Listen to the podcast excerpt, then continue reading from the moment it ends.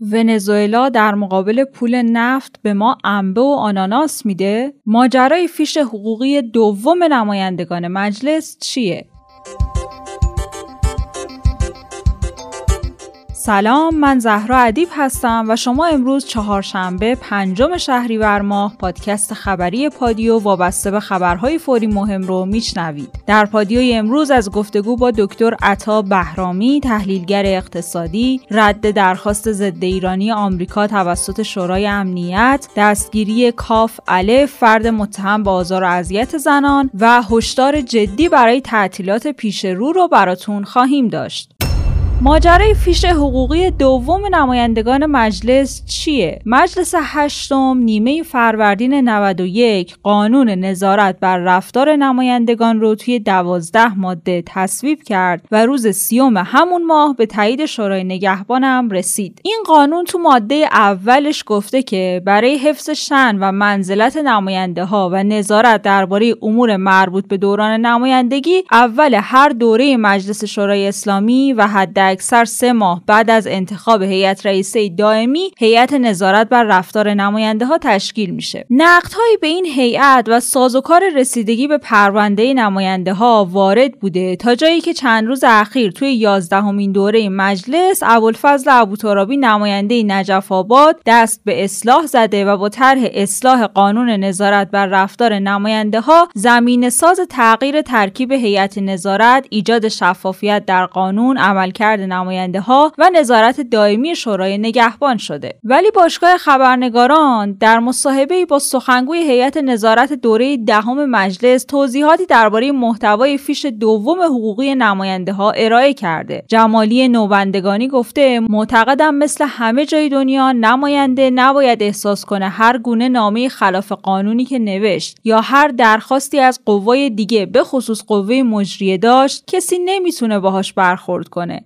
الان بعضی از نماینده ها هنوز شروع به کار نکردن ولی خودروهای فرمانداری یا جاهای دیگر رو استفاده می‌کنن. در صورتی که این خودروها مال بیت الماله و حتی نماینده ها هم برای پرداخت هزینه کرایه خودرو مبلغی رو می‌گیرن. جمالی در پاسخ به این سوال که آیا این هزینه خودرو که گفته مال فیش حقوقی دوم نماینده هاست جواب داده؟ بله مثل هزینه دفتر که در واقع خرج آب و برق کرایه خودرو بنزین مصرفی پرسنل پذیرایی اقلام و نوشت افزار و تبلیغات میشه تو همون فیش ذکر میشه. با وجود اینکه هزینه کرایه خودرو تو فیش دوم حقوقی نماینده ها بهشون پرداخت میشه باز هم خودرو می‌گیرن و حتی با فشارهایی بر ادارات دولتی یا دانشگاه ها مکانهایی گرفتن که کرایه هم ندن. مبلغ کرایه خودرو برای بکارگیری تو تهرانه و برای خودروی شهرستان هم از همون هزینه های دفتر استفاده میشه که هزینه اینجور نیازها رو پوشش بده. جمالی گفته اون خودرو برای کارهای دستگاه اجرایی باید به کار گرفته بشه و استفاده غیر اجرایی در قوه مقننه شرعا اشکال داره چون خودرو و امکانات برای امور دولته.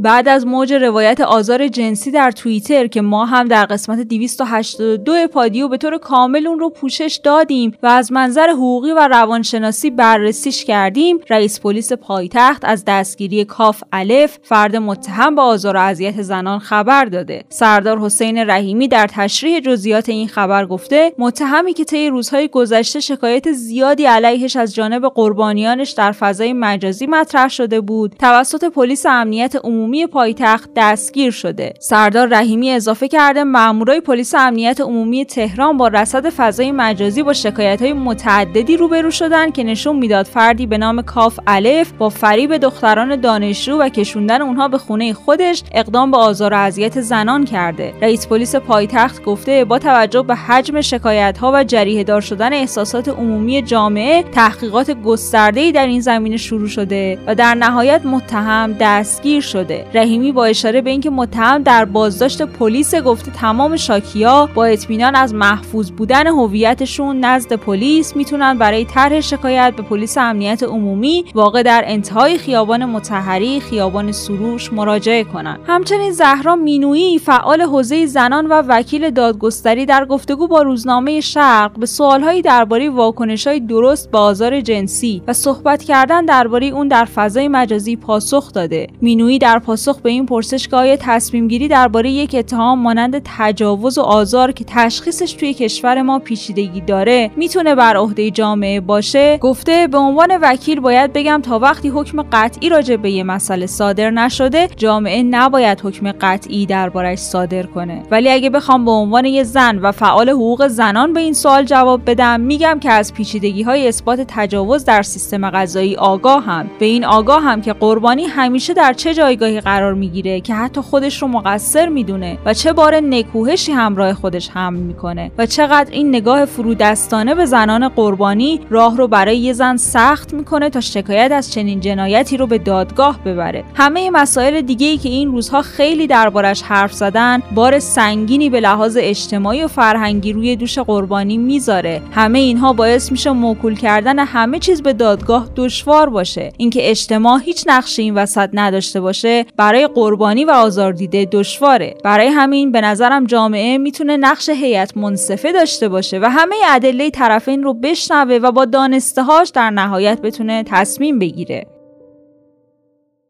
شورای امنیت به درخواست ضد ایرانی آمریکا دست رد زده. رئیس شورای امنیت گفته ما در جایگاهی نیستیم که اقدامات بیشتری در خصوص اقدام آمریکا برای کلید زدن مکانیسم بازگشت خودکار تحریم ها علیه ایران انجام بدیم. یک دیپلمات سازمان ملل در واکنش به اظهارات رئیس شورای امنیت اعلام کرده با رد سریح پیشنهاد آمریکا تقریبا از سوی تمام اعضای شورای امنیت به طور معمول پیشنهاد واشنگتن و پرونده مکانیسم ماشه مختومه شده اما آمریکا آمریکا موضوع رو به این شکل نمی‌بینه.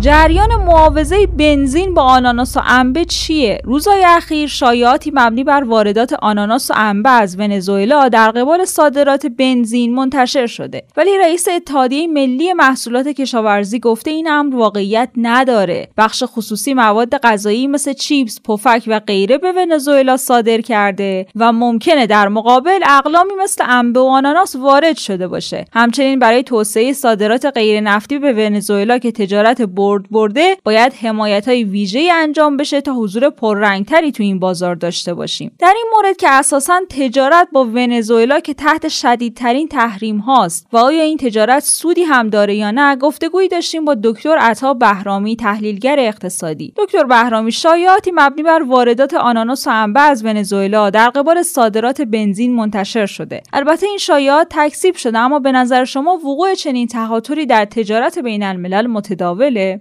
تجارت مبتنی بر تهاتر در واقع بیس فرمایش شما بله هست و خیلی هم رایجه. و خود کشور ما نه الان که تحریم هستیم. این اطلاعاتی که آقای پیمنیا سال 80 موقعی که مشاور آقای خاتمی بود صحبت می‌کردن. چون گفتش که ما 90 درصد پول نفتمون رو کالا وارد می‌کنیم. مثلا پولی وارد کشور نمیشه. تو شما بالاخره نفت حالا شما تحریم فراموش بفرمایید. ما نفت صادر می‌کنیم. خب یک دلاری می‌گیریم. چون با دلار انجام میشه معادلات نفتی و یک سری نیاز داریم که واردات کنیم. 40 میلیارد 70 میلیارد 50 میلیارد متفاوت بوده. خب اینو همه کشور انجام میدن. میگن خب این پول رو بگیری مثلا.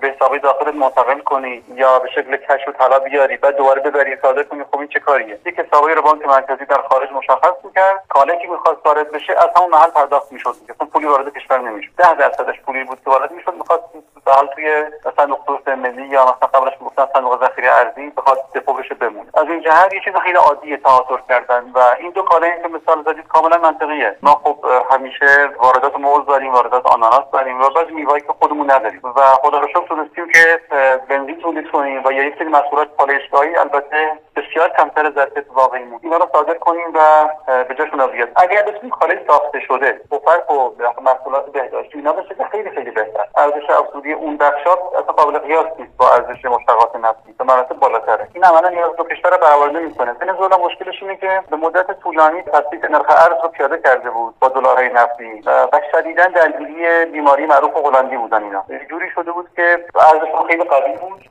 و خیلی تولید صرفه نمی‌کرد واردات می‌کردن. اون تحریم هم نبودن پول نفت زیادی داشتن خب انجام می‌دادن و مشکلی پیش نمیومد از زمانی که تحریم شدن و این نفت فروشن اون عرضه نیست. ولی مصرف داخلی سر جاشه تولید داخلی هم کسان شکل نگرفته. اما در ایران خب یک دو گام جلوتر از اینه و تولید داخل بالاخره با یک بالا پایین وجود داره و خیلی از کالاها واقعا داخلی هستن و کالایی که برای ما خیلی عادیه اونجا باز اونها واردات دارن می‌کنن. از این جهت ما داریم همینجور تکمیل می‌کنیم. یعنی نقش دو تا اقتصاد تکمیلی پیدا کردیم و به نفع دو طرفه.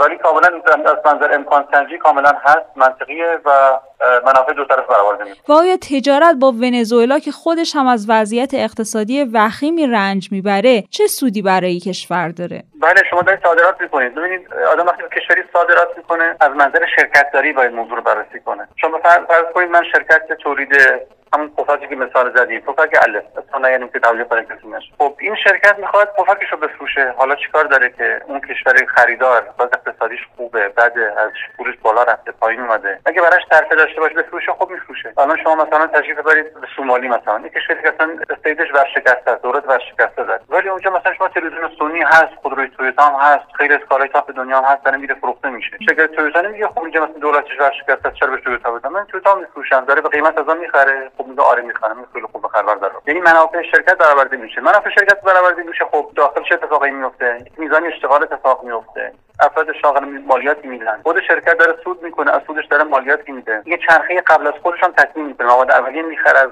اونایی که پیش از خودش هستن. اون کار انجام میده و کمک می‌کنه به گردش چرخهای اقتصاد کشور. از این جهت اون دغدغه ها دغدغه یک شرکت نباید باشه. این می‌خوام به کسی کالا بدم آیا این وضعش خوبه یا بده؟ از این جهت اوناش مسئله ما نباید باشه که ونزوئلا در چه وضعیتیه. ضمن که از نظر راهخودی خب دو تا کشور جزو باشگاه تحریمیان. یعنی هم ما تحریم هستیم هم ونزوئلا تحریمه. ما خب جایی هستیم که امکانات فرار تحریممون بهتره سرمایه انسانیمون بیشتره و کاری بهتری کردیم. جمعیتمون بیش از دو برابر ونزوئلا اینا خب مزیتایی که ما داریم و اونا مثل مزیت دیگه دارن. مثلا استوایی دارن و یک سری مسئله دارن که ما نداریم. این هم دیگه رو تکمیل کنیم عملا اون رژیم تحریم ها رو خیلی شدیدتر شکستیم و امکان فرار رو برای دو طرف بهتر فراهم کرد ممنون از دکتر عطا بهرامی تحلیلگر اقتصادی که وقتشون رو در اختیار ما گذاشتن.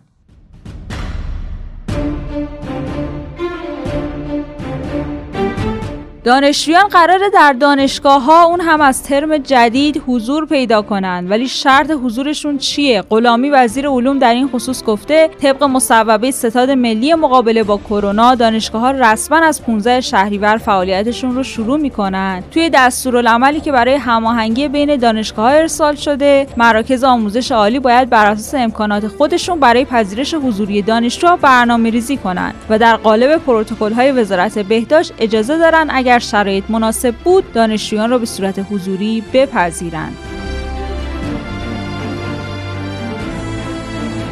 خود روسیه یا از واکسن روسیه کرونا استفاده نمی کنند. رئیس مرکز تحقیقات افکار عمومی در روسیه اعلام کرده نتایج نظرسنجی این مرکز نشون میده بیش از نیمی از روسی ها فعلا تمایلی برای تزریق واکسن کرونا ندارند. در عین حال 42 درصد از مصاحبه شونده ها گفتن واکسن رو تزریق می‌کنند و 6 درصد دیگه هم در پاسخگویی دچار تردید شدند.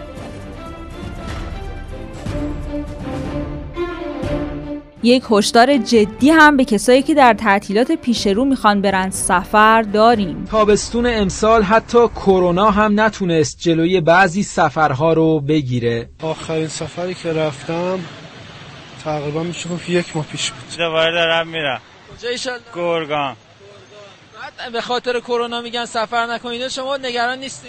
من آخه میرم تو خونه میام جای دیگه نمیرم. این سفرها شیوع ویروس رو از کنترل خارج می‌کنه و شرایطی که به سختی به ثبات رسیده دوباره به هم میریزه. کسی که مسافرت میره که ثابت توی محل اسکانش نمیشینه. قاعدتا میره بیرون برای خرید برای تفریح. دوستان بودن سفر رفتن. یا حالا سفر به قول خودشون واجب و کاری رفتن ولی متاسفانه گرفتن. کسایی هم که اونجا میزبان هستن تو شهری که ما سفر می‌کنیم به نظر من به حال اونا هم یه جفایی میشه ممکنه اصلا شخص ناقل باشه ولی علائم نداشته باشه. ولی بره اون شهرستان یه عده اونجا درگیر کنه. کرونا خودش پای رفتن به اینور و اونور نداره. این ماییم که اونو جهانگرد کردیم.